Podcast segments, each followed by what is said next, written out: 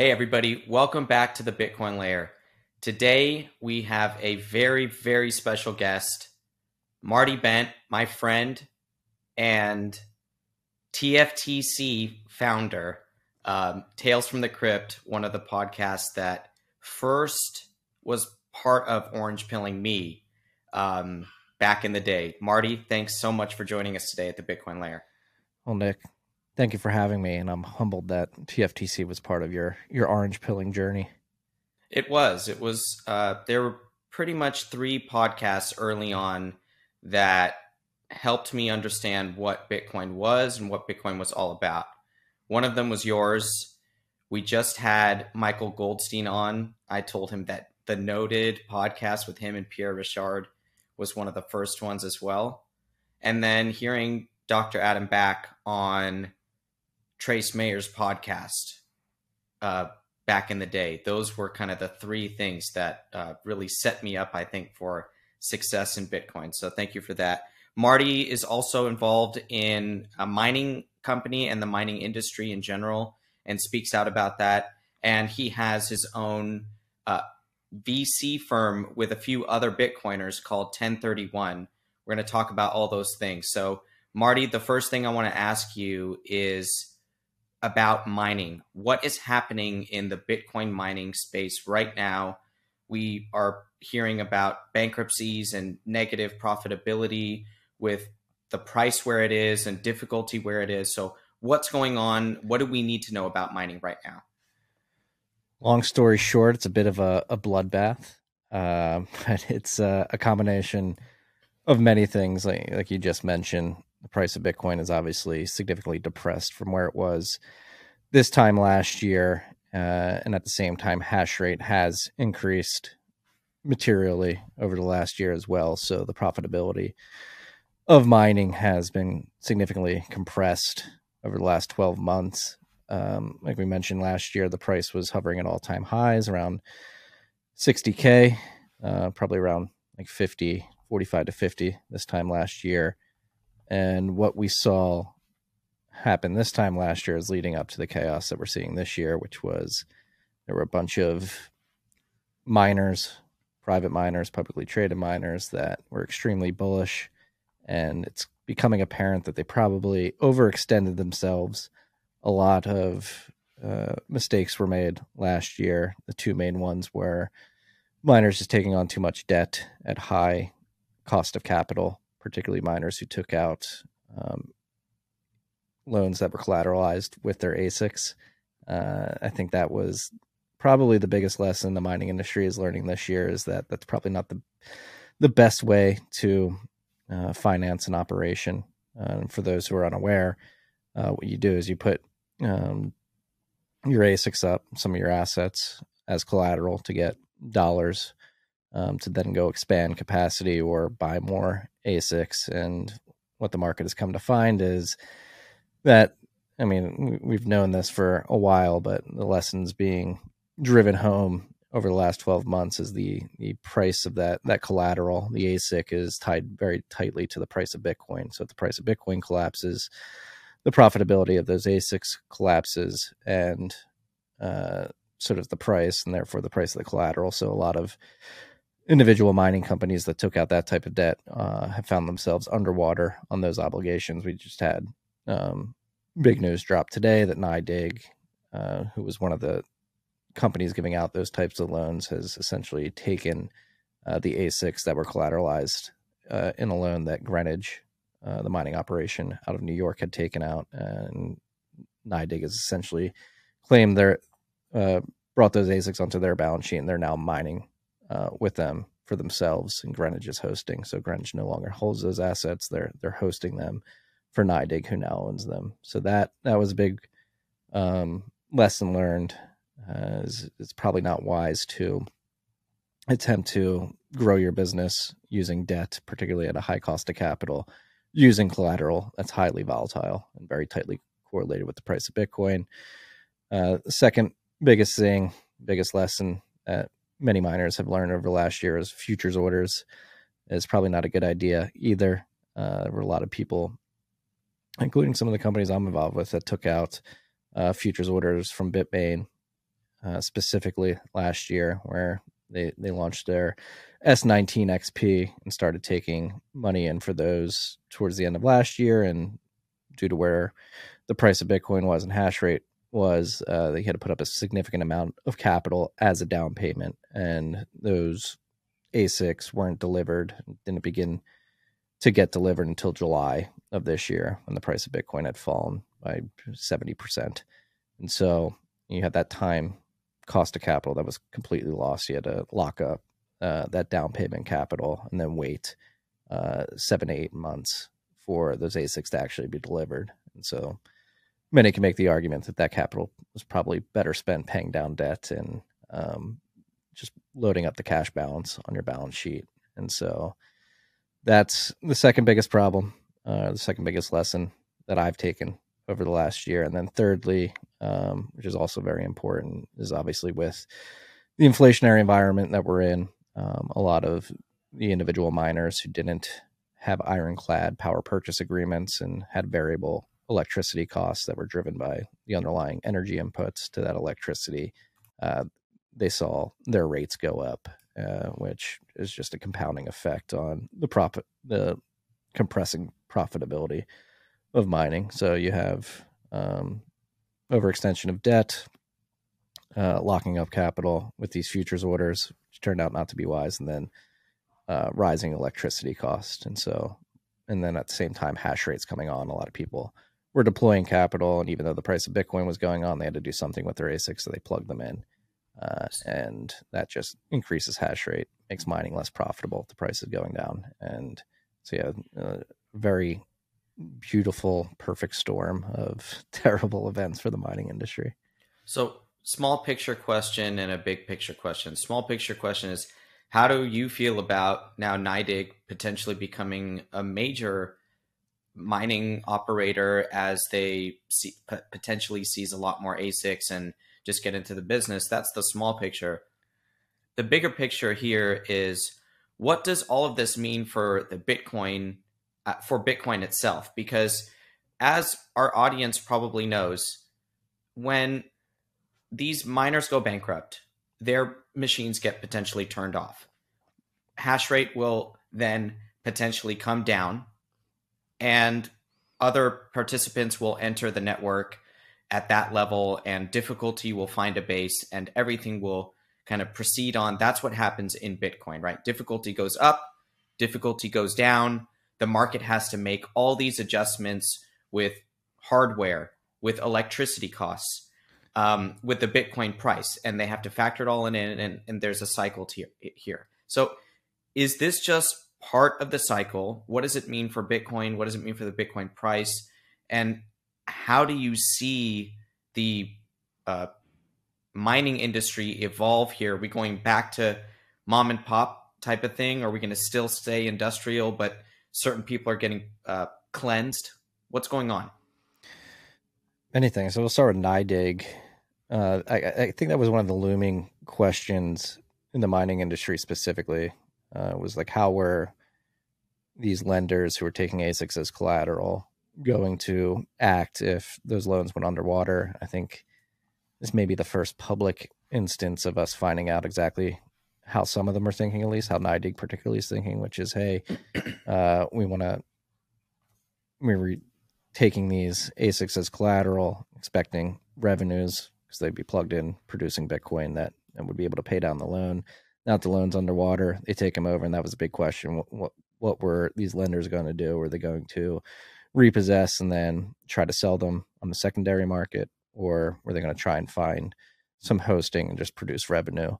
with those ASICs, and that the latter seems to be what NYDIG is doing with this particular situation with Greenidge. And this may just be a very unique situation considering that Greenidge already had the infrastructure built out. They own and operate that that power plant up in New York. I believe it's the New York power plant. Um, and so it, it, created the environment for a pretty seamless transition, just switching the ownership of the ASICs from from Greenidge to NYDIG so they can keep producing uh, revenue on on that collateral. What NYDIG strategy strategy is in the long term, who knows? Maybe they're just plugging them in or taking ownership of them and, and mining with them just to, to keep producing revenue to to make sure that they get some return on the loans that they gave out. Uh, maybe they have a plan to to sell the ASICs off and the hosting contracts off to other miners in the future. Uh, I'm not exactly sure what they plan to do, but if they really don't want to be in the the business of owning and operating mining equipment, which is a very it's it's an operation that comes with a lot of risk and stress. Maybe they don't want that stress. Maybe they just want to produce revenue and then hand it off to somebody else in the future. Maybe they do want to take on uh, the operations. So time will tell what the overall strategy is. Yeah, maybe this particular Greenidge situation was uh, a perfect recipe to just make the seamless transition, and others will turn out differently.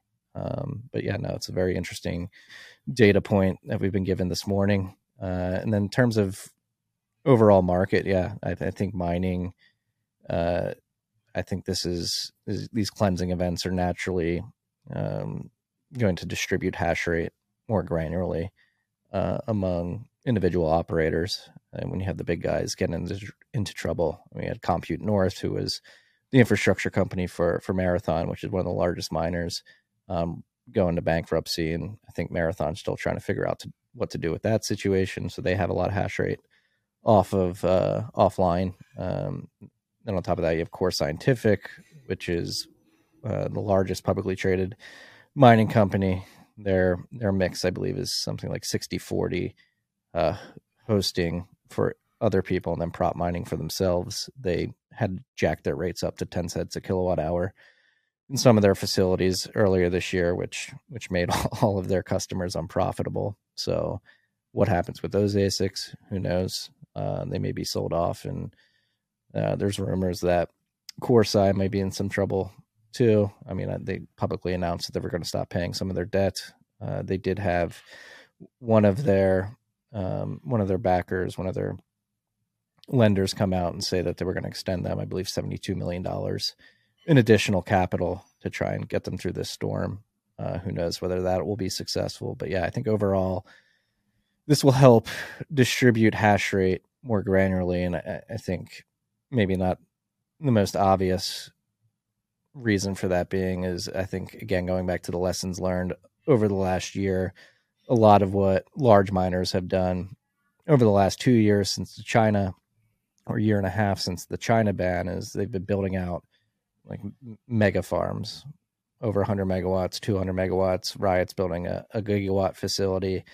And this takes a lot of time and upfront capital uh, to do. And i think there's a lesson being learned that that may not be the best strategy. Yes once you finally get up and running and you have the economies of scale uh, it does work out well for some of these companies. But again the risk that you take on by losing all that time that it takes to build out that infrastructure, build out those substations, those transformers, the racks, the the the buildings that the, the miners are housed in. Uh, you're talking tens of millions of dollars and usually 18 to 24 months. And that's 18 to 24 months that you're not producing revenue.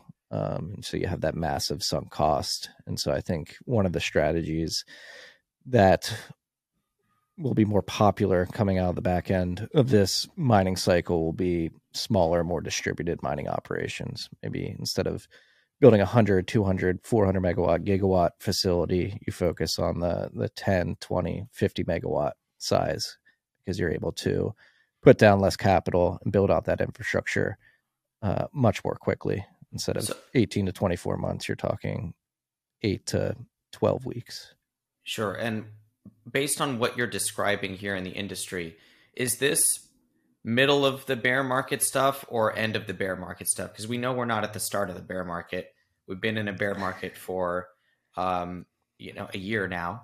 But uh, you know what? I it, without making some prediction on Bitcoin price, like what type of activity uh, are we seeing here? I hope it's the end of the bear market, but I don't know for sure. We could be in a an extended bear market that goes well beyond a year, hovers into two years, right around the next halving. Uh, I'm not saying that the halving is a forcing function, but just looking historically on Bitcoin bear markets. They've they've varied. And that's what I'm really asking you here is that with the mining, you know, sector kind of in total disarray as you describe it, is that the recipe for another 12 months of kind of grinding through and trying to figure out where the hash rate will settle in, where miner profitability will settle in as you as you describe, you know, maybe start to distribute some of this hash rate. Yeah. Yeah, it could, um, it could, yeah, I, it could, it, where it ends up, who knows for sure. Let's just look at the indicators that we do have. I mean, top of the line machines right now, excluding the XP and the M50S, which are top top of the line. If we're talking S19J Pros, M30S Pluses, they're hovering around ten dollars a terahash, like ten to thirteen dollars a terahash. And you compare this to last year when they were hovering around 85 $90 a terahash. So they've had uh, a significant decline in their overall value. Um, so if you're just looking at indicators like how much lower can that go? I'm not sure. We'll, we'll go to five dollars a terahash. I would find that hard to believe. I, I, think if it approached those levels, you'd have some distressed funds coming in and scooping up all those assets because the deals would just be so uh, appeasing. Um, so like if you're looking at price per terahash for the ASICs right now, they are significantly depressed and to the point where uh, it may be appeasing to a, a distressed fund or somebody who's looking to take advantage of distressed assets. And so that can create a floor there. And then if you're getting them that cheap uh, and you're able to find cheap electricity below five cents, you can plug those in automatically and probably get a quick uh, return on those, even in in this environment, um, with the price hovering around 17k. Uh, yeah, and then the the other the other thing to consider is is you know, everything going on in the global macro environment. Like who's going to make a bet that this market's going to turn, considering the crazy craziness going on with the Bank of Japan just uh, instituting their new yield curve control policy late last night. Uh, are there people out there who are going to take bets that hey, this may turn around because the um, the markets outside of Bitcoin may be forced to turn around? Um, but again, that's a bet it comes with risk. Yeah, uh, and so mac, uh, macro coming into the picture there, but uh, this is why the Bitcoin layer is having people on as guest lecturers. That's what you guys are representing here, and so what Uncle Marty is teaching us is that price per terahash is a good metric that we need to incorporate into our framework to understand where the value of Bitcoin is. So one of the things we're doing is we're trying to develop a fair valuation framework for Bitcoin just based on long-term moving average, realized cap, and and hash rate and difficulty and the mining side of things. So, you know, what we what we have to understand is that there is a dollar cost to the mining that involves the machines, the difficulty, the market, and also um, the electricity cost. And so there is a formula that spits out a number that the the the la- the miner of last resort is going to come in and buy that machine and turn the power on as long as they have cheap enough power. And so we have to understand these internal metrics to determine that okay, this is where Bitcoin's fair value is. And if there are players willing to make certain bets here this is a good risk reward level for those mining operations to take. So we appreciate you giving us that color. Uh, I want to move away from mining now to TFTC. This is Tales from the Crypt. Uh, you started as a pod, but I see you now descri- describing it as a Bitcoin media company. So, what is it like building and operating a Bitcoin media company? Um, this is a more personal question now because that's pretty much what we're doing at the Bitcoin layer. We consider ourselves more of a research provider than media, but the the line is blurred. So, what's it like, Marty? It's it's a lot of fun. So actually we start the newsletter started first in June of 2017. Marty's bent, and then we spun uh, TFTC up in September uh, of 2017. September 2018, we added Rabbit Hole Recap, which is um, separate from TFTC, but sort of part of this amorphous family that we've built. And yeah, when I when I describe TFTC as a as a media company focused on Bitcoin beauty and freedom in the digital age, uh, it's grown to attack all these different mediums where you have written content, which is sent directly to people's inboxes, and then we have a website where it's syndicated as well. Uh, obviously, we have the podcast, uh, and then we do our, our podcast uh, in video format too. So we put that on YouTube, Bitcoin TV, Rumble, and so the different mediums of the media industry. We we hit them all in terms of written audio, video, and then specifically when I say Bitcoin media company, yes, most of the content that we produce is focused strictly on Bitcoin, what's going on in the network, why it's an important uh, innovation in the digital, digital age, some of the philosophy, um, some of the economic philosophy behind it, and just philosophical musings behind it. We touch on all that, but uh, there's another pun intended layer to um, the calling TFTC a Bitcoin media company is something I'm extremely passionate about. Is running a media company on a Bitcoin standard, like literally embedding Bitcoin revenue streams into everything we do. Uh, and so when I talk about building a Bitcoin media company, it's it's dual purpose. We're going to produce content that helps people learn about Bitcoin and better understand it, but then we're going to try and practice what we preach. We believe in Bitcoin. We believe it's the best money ever. We believe um, technologies like the Lightning Network enable things at the payments layer that have never been possible. And so we want to prove that out with our technology stack as well. So this is um, the way we do this right now is really focused on the written and the audio content. So the written content, uh, the newsletter goes out via Ghost, which is an open source CMS that competes with uh, WordPress, and you can also say it competes with companies like Substack that are producing um, platforms where people can easily create newsletters um, and host them there. Um, but we chose to go with Ghost because it's open source and you can really um, manipulate the code and, and build things that you want to see uh, incorporated into your newsletter and website. And obviously, one of the things we've wanted to see incorporated is is the ability to donate in Bitcoin, pay for things in Bitcoin, um, and um, basically just use Bitcoin to interact with our content. And so we built a BTC Pay server integration for Ghost specifically for TFTC, where we basically are combining two open source projects with Ghost, the CMS, and BTC Pay server, the open source payments Bitcoin payment processor. Uh, and so we've built a lot of scripts that allow BTC Pay server and Ghost to interact with each other. Uh, and so we can use Ghost to create paywalls that are payable over the Lightning Network using BTC Pay server. We have donation buttons. We have shout outs for Rabbit Hole Recap that are only payable in Bitcoin.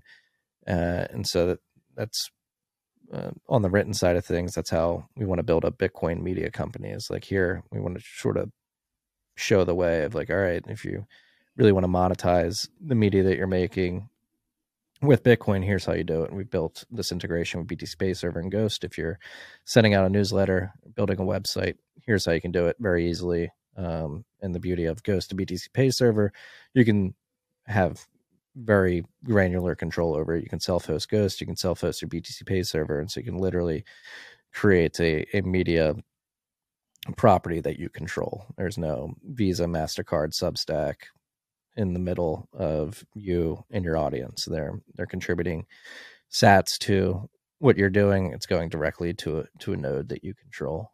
Um, so that's the written side of things, and then podcast gets into audio, and obviously shout out to Adam Curry and the podcasting 2.0 team.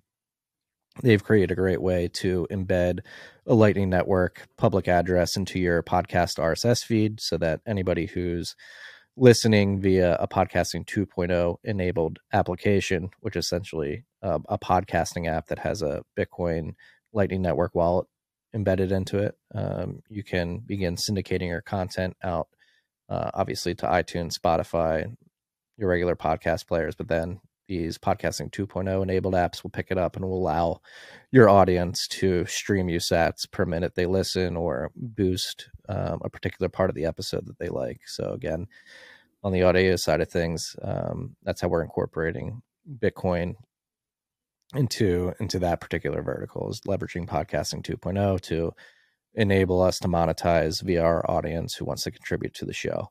Um, and then the third leg, which we haven't figured out yet, but want to focus on in 2023 is is video. How do you create super chat like functions for live streams or make it e- easy for people who are watching uh, on YouTube or other video platforms to to stream us sats or send us sats if they want to.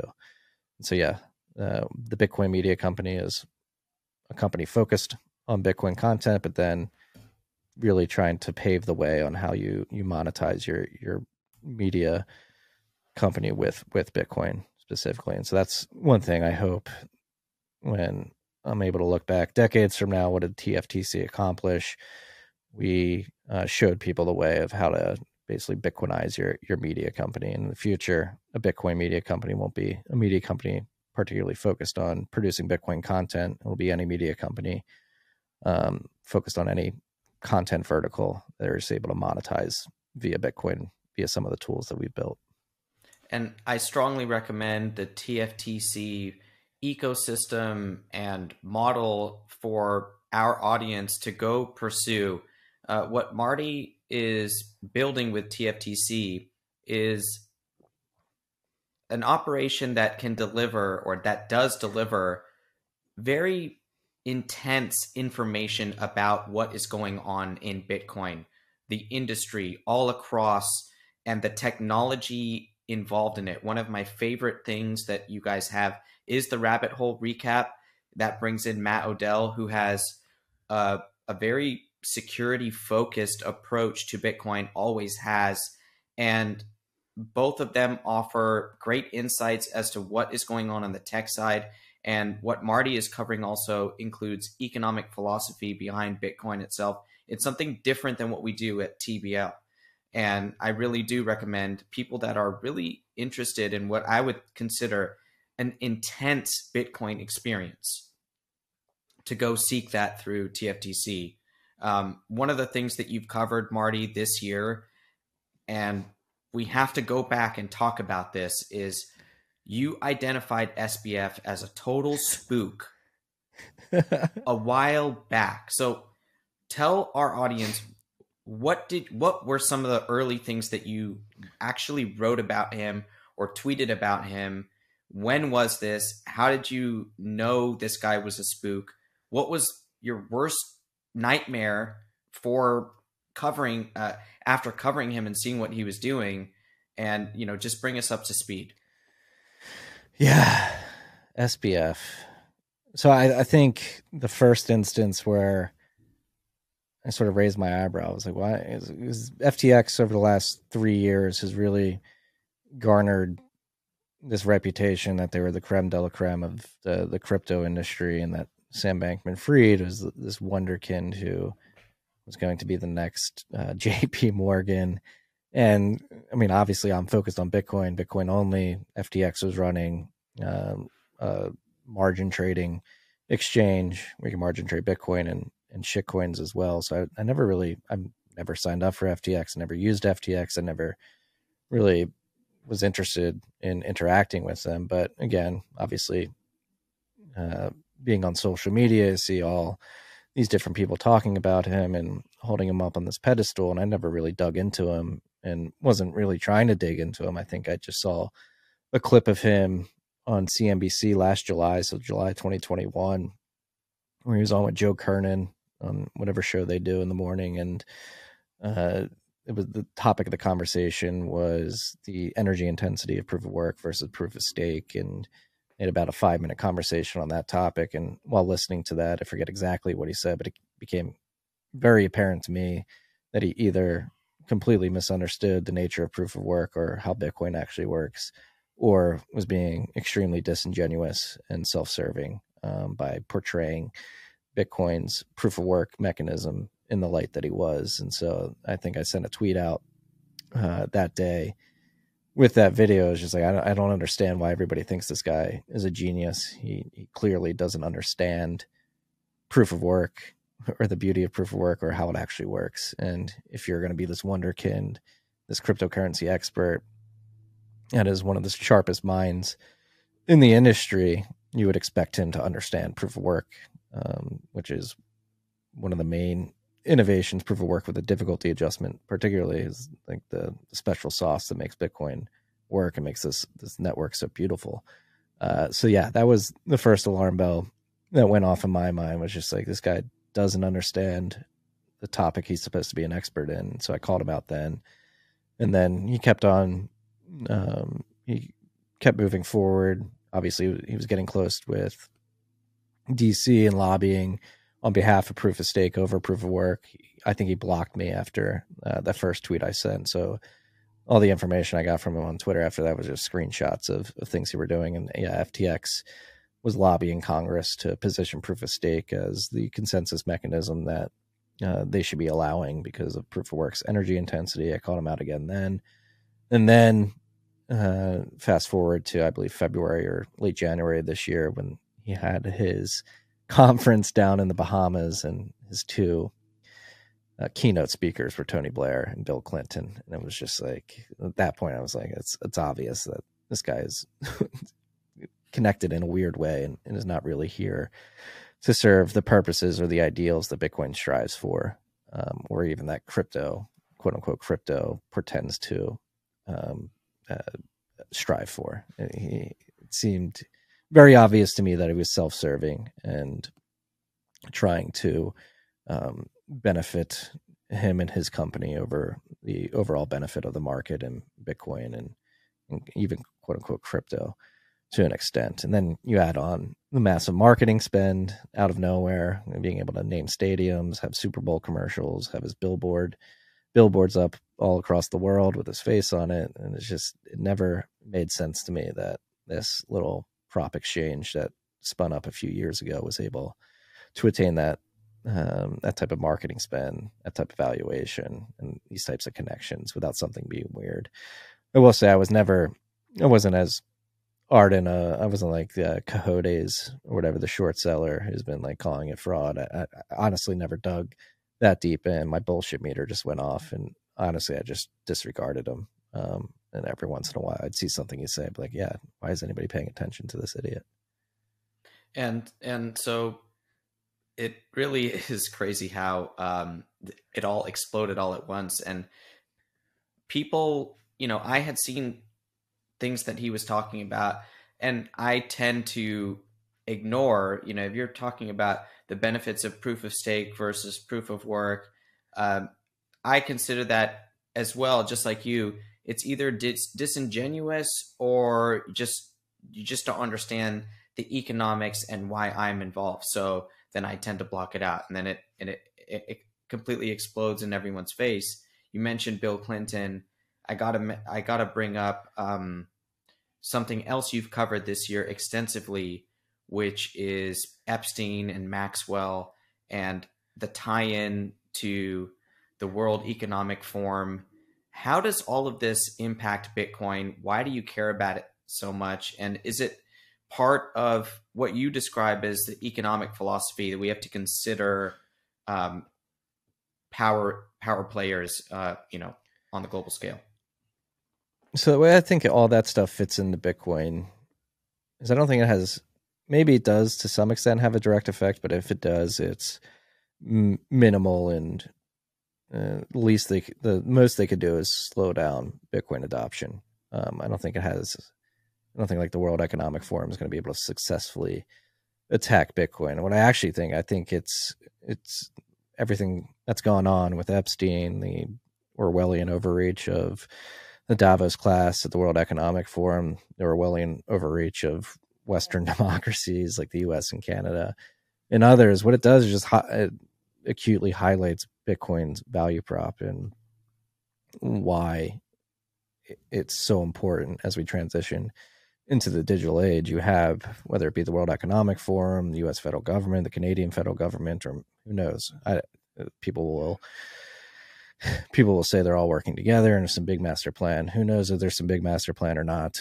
Objectively, we're going to look at the results of their policies and their posturing. And I think any level headed individual will be able to agree that it has not resulted in material benefit for humanity, is definitely benefited a very select few at the expense of of the masses. And so I think if anything, Epstein, the World Economic Forum, it just all the the shady stuff that goes on with these entities and these different stories that pop up just highlights that we lived in a two, that we live in a two-tiered society where you have these this unproductive class that really doesn't get their hands dirty and produce the the things that make the world go around. They just have access to a lot of the capital and particularly the money printer. And they have very close proximity to the money printer, and um, on top of that, uh, a lot of influence at the political level to, so that they can get by with their crimes. And I, I, think that is the number one thing that these people do. I actually think it's a and it's a benefit to Bitcoin overall because it, they seem to not be able to control themselves in terms of trying to control us, and it's becoming more and more obvious that uh, the unproductive class, as represented by the World Economic Forum and uh, the Epstein's of the world just it doesn't have the common man's best interest in mind, and uh, they're able to control the common man because they have control of this global financial system and a lot of the the political apparatus that exists. And it again acutely highlights Bitcoin's value prop is we can remove these centralized actors from uh, our monetary lives, specifically from the monetary system, from monetary policy, and from there we can begin to re-architect society in a way that's more fair, more open, more transparent. Um, it's not going to be equitable. Uh, equity is never going to exist, but at least it creates the conditions where everybody knows the rules, knows what's going on, and then you can operate knowing that you're everybody else is operating on the same playing field. And I think what we'll find is that we have a, a much fairer society and, and one that isn't controlled by a select few. And how do what else do you what else do you describe as the economic philosophy of Bitcoin? Because what you you know what you've described thus far is how Bitcoin paves the way for a more fair, open, and transparent system. What else is there that goes along with that um, in terms of maybe Bitcoin's properties or the people that are building Bitcoin tools? You know, the things that they're doing as well yeah, when I the way I like to still you just juxtapose Bitcoin, the monetary system, with the global financial fiat system controlled by central banks and governments, and just take it back to basics and nature and just like information theory. Like the like nature is emergent. Complex systems are emergent. Monetary systems should be emergent, but they're not. They're they're centrally controlled, centrally planned by a very select few amount of individuals on this planet, and that central control does not allow emergent order to take place, and this leads to the negative externalities that we see. Again, the, the two-tier society that has been erected around that that central control of the monetary system. When it comes to like Bitcoin economic philosophy, really steeped um, heavily in Austrian economics, which is driven by praxeology and, and human nature and human action. Bitcoin, just the way the system works, creates the conditions from which emergent order can actually arise um, due to the fact that anybody can download a full node, download some wallet software, send and receive Bitcoin without any central authority perturbing that uh, interaction if they're using Bitcoin correctly. Uh, and so, yeah, I mean, I, when I like to keep it simple in terms of describing Bitcoin's economic philosophy, it's steeped in Austrian principles, obviously, but even lower than that, it just allows emergent order to take place in a world that is very centrally controlled and trying to perturb emergent order. Uh, gonna put you on the spot here. Give me one country that's not in Latin America or Central America so let's exclude the hyperinflation that that's happened in a few select South American countries, and let's exclude El Salvador for a second. Give me one country that you are very excited about the Bitcoin adoption path that you're seeing right now. I think Southeast Asia is actually an area of the world in terms of coverage of Bitcoin adoption that's blowing up right now. The Philippines, in Thailand. Um, from what I understand, the Philippines has a, a, crazy amount of activity going on, particularly with remittance and payments over the Lightning Network. That's one uh, sort of UX theme that arose over in Asia before it became more popular here in the US because of COVID, which is the interaction with QR codes um, and the amount of individuals who are adopting uh, smartphones over in, the, in, Southeast Asia is going exponential. Um, and then they're very, from what I understand, their, their economies are very cash driven. And as we transition to the digital world, that's changing uh, a bit, and it, it, seems natural that that Bitcoin um, is going to proliferate there. It seems to be happening um, as well, pretty rapidly and under the radar. Actually, um, there's a lot of, particularly the Philippines, um, with uh, with remittances. Excellent, and good timing for the Thai translation of Layered Money, which is scheduled to be released uh, in early 2023. So, and the the interest in Thailand is also something that uh, I've recognized as well with uh, readership, and um, you just see a lot of energy around Bitcoin itself. Nothing crypto. I don't hear anything crypto really out of Thailand. So it's all about Bitcoin. Um, Marty, what's it like being a Bitcoin dad? You, have, you have young children, and you have to start teaching them real things about money as they come of age. What are you? What's it like being a Bitcoin dad, and what are some of the uh, not necessarily challenges, but what are the things that you're excited to teach your kids early on before they can understand complex uh, economic philosophy?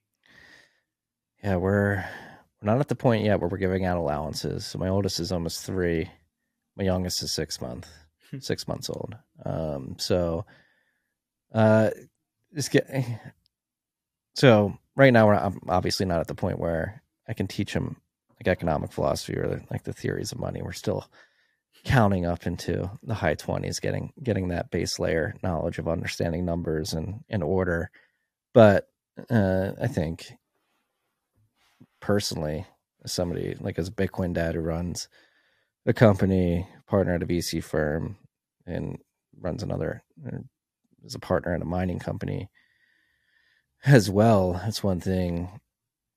Maybe it's not directly related to Bitcoin, but it's just um, trying to make sure that I'm there to be a good father with all these responsibilities. So taking time out of my day, out of my week to make sure I'm dedicating uh, the necessary, the, t- the time that's necessary to be a good father, um, which is something you have to be cognizant of, as I'm sure you're very aware of as well. Is it's the wild west out there in Bitcoin. There's a lot of us who are out there trying to build companies, take advantage of opportunities, just get Bitcoin to a place where it's massively successful. Um, and that takes a lot of dedication. But um, being a father, it's uh, being very focused on balancing the dedication to the companies and the overall pro- proliferation of Bitcoin and, and making sure that you're there for your children and your wife, um, uh, helping out and, and being a good father figure and actually practicing what you preach, um, which is a lot of what I talk about on the show and in the newsletter is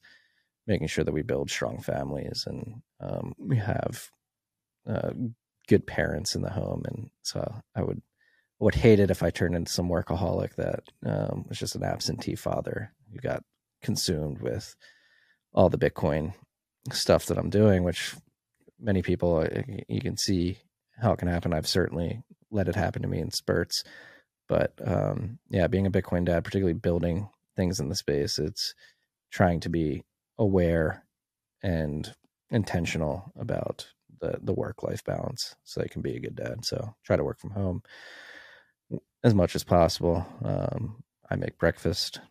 Um, uh, take my son to school. If there's a day of the week where I'm not that busy, I'll stay home, take over some of the responsibilities of taking care of the young ones and then always making sure as much as possible maybe once a week or once every other week. I'm not home for bedtime, but being home for uh, dinner, bed, bath, books.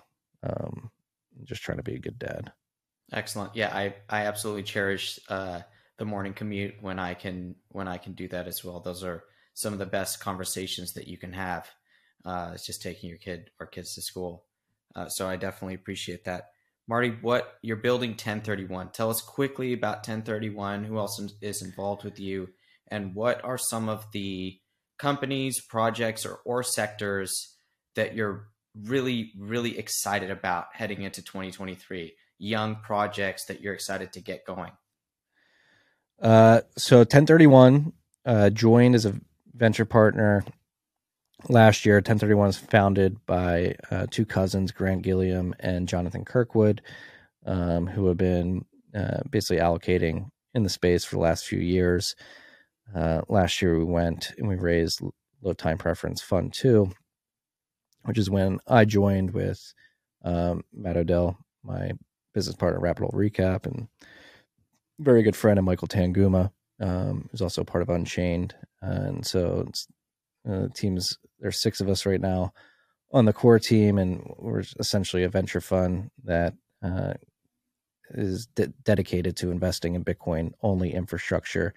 Historically, uh, over the last five to seven years, particularly, a lot of venture funds have spun up and, and raised billions of dollars of capital, but they've been focused on on crypto, on investing in token projects and uh, DeFi scams to to get a quick 100x return, uh, not really focus on on the longevity longevity of this ecosystem. They're really focused on quick returns, and there's been a a very uh, very stark uh, lack of investment in Bitcoin only infrastructure.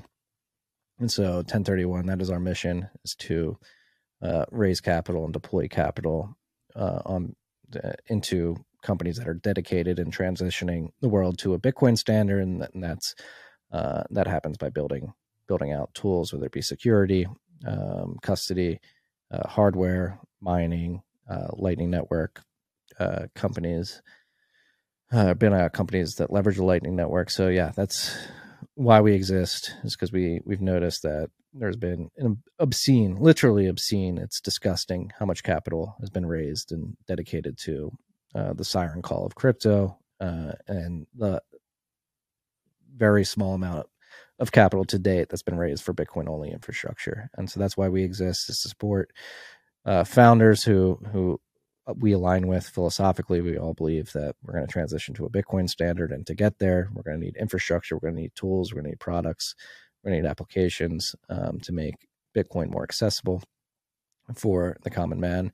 And so that's where our focus is in terms of uh, next year. What we're looking forward to, I think, Lightning Network this year has hit a sort of breakaway, has hit uh, escape velocity in terms of people finally being like, all right, this is here to stay, and we can build a lot of cool stuff on it. So next year, I think uh, we'll see the the product of the validation of of Lightning Network uh, turn into more products coming to market. Um, I think remittance is still uh, a big big problem that's getting solved and i think we'll see a lot of activity there podcasting 2.0 obviously leverages the lightning network i think we're going to see similar products dedicated to other types of of content and art um, that spin out and sort of look at what podcasting 2.0 has done and applies that to other mediums like music uh, and art which is going to be cool. But i think the thing i'm most bullish on is custody.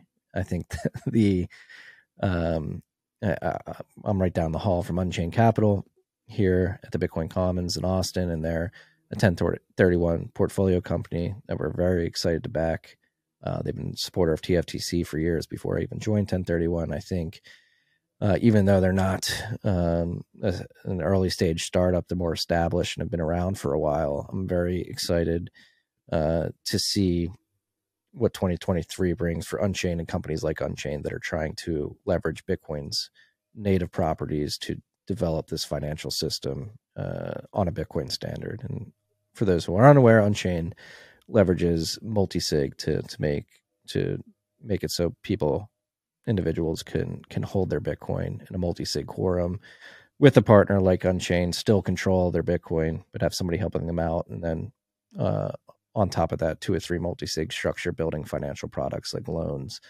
IRAs, and other things. And I think the lesson of 2022 is not your keys, not your coins. These trusted third party custodians cannot be trusted with your Bitcoin.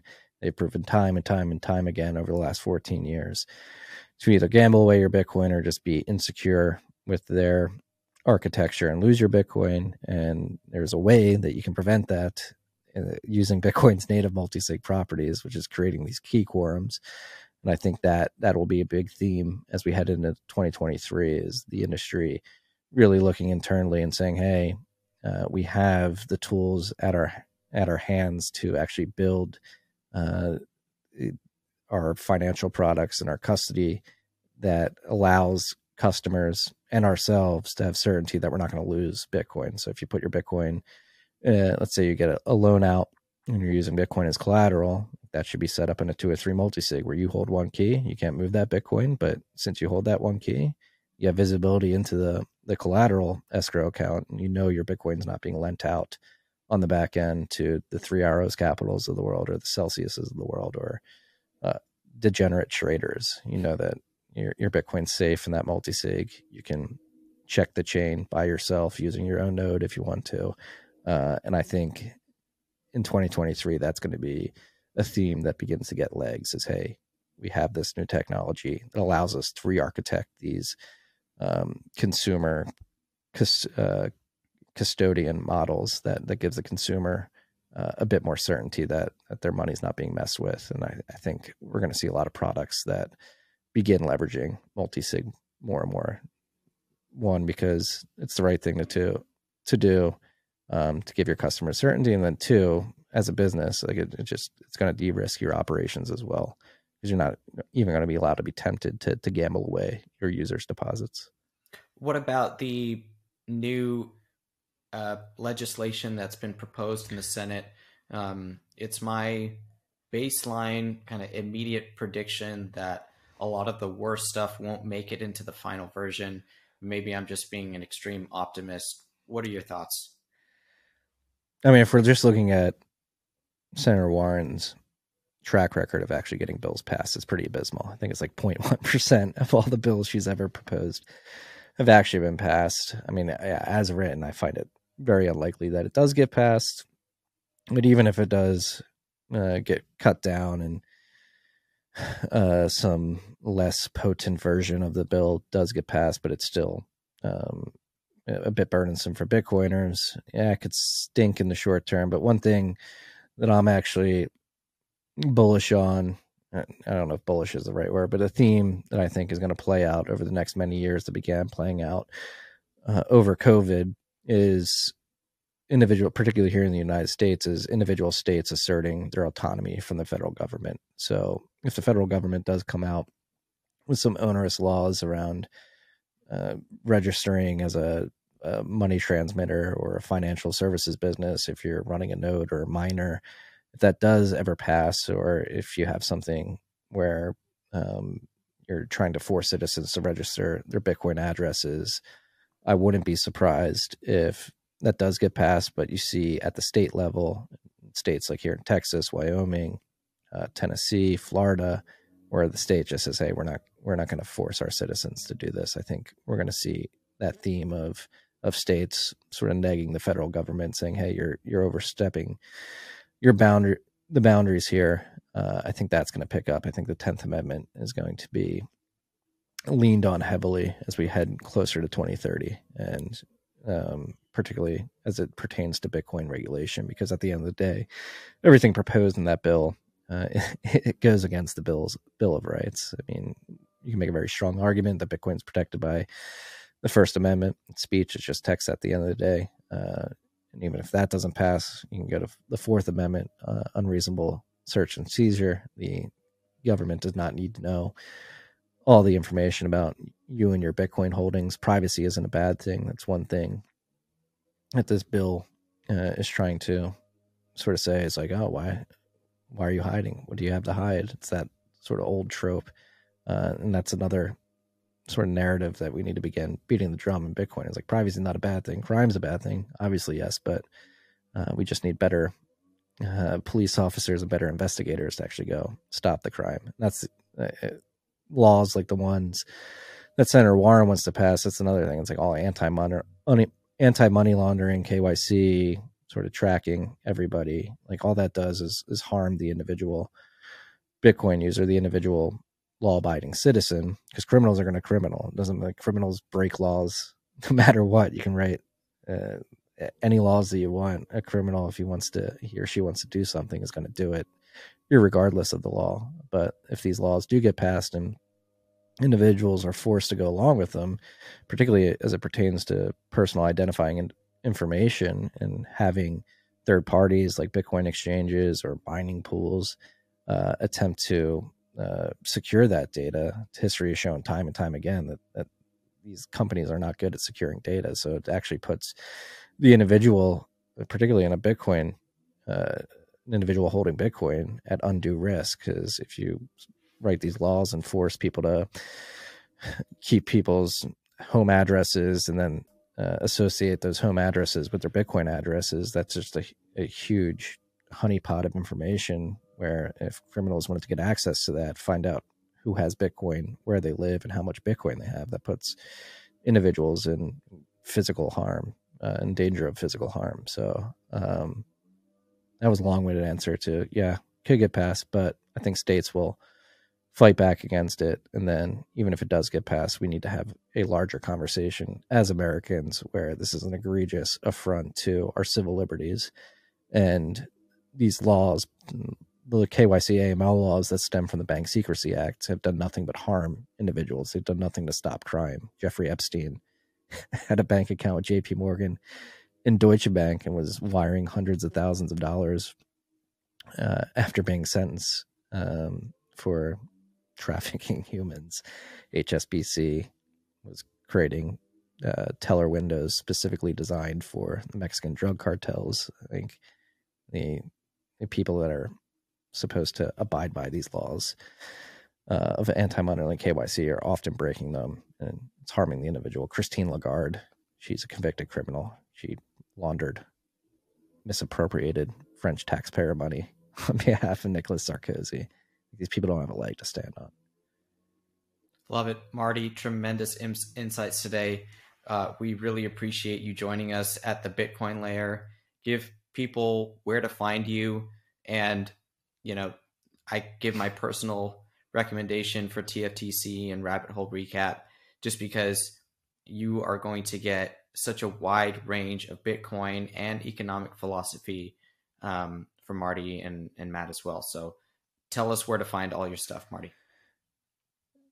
You can go to tftc.io if you want to sign up for the newsletter. You can do that there. If you search for TFTC in your podcasting app, uh, you should find the interview series there, and then Rabbit Hole Recap, which is the weekly show that we do. Um, you can search that in your podcasting app as well. And then, if you're interested in better understanding Ten31, our philosophy, and some of the companies we invest in, our website's Ten31.vc. Uh, we post content there, and then obviously have our portfolio. So if you're interested in learning more about the Bitcoin companies that we're excited about, uh, you can go to Ten31.vc. Great. Thanks, Marty. Uh, this is the Bitcoin layer. We are sponsored by Voltage, enterprise grade Bitcoin infrastructure. Marty, Bent, thank you so much again. Nik, it's always a pleasure.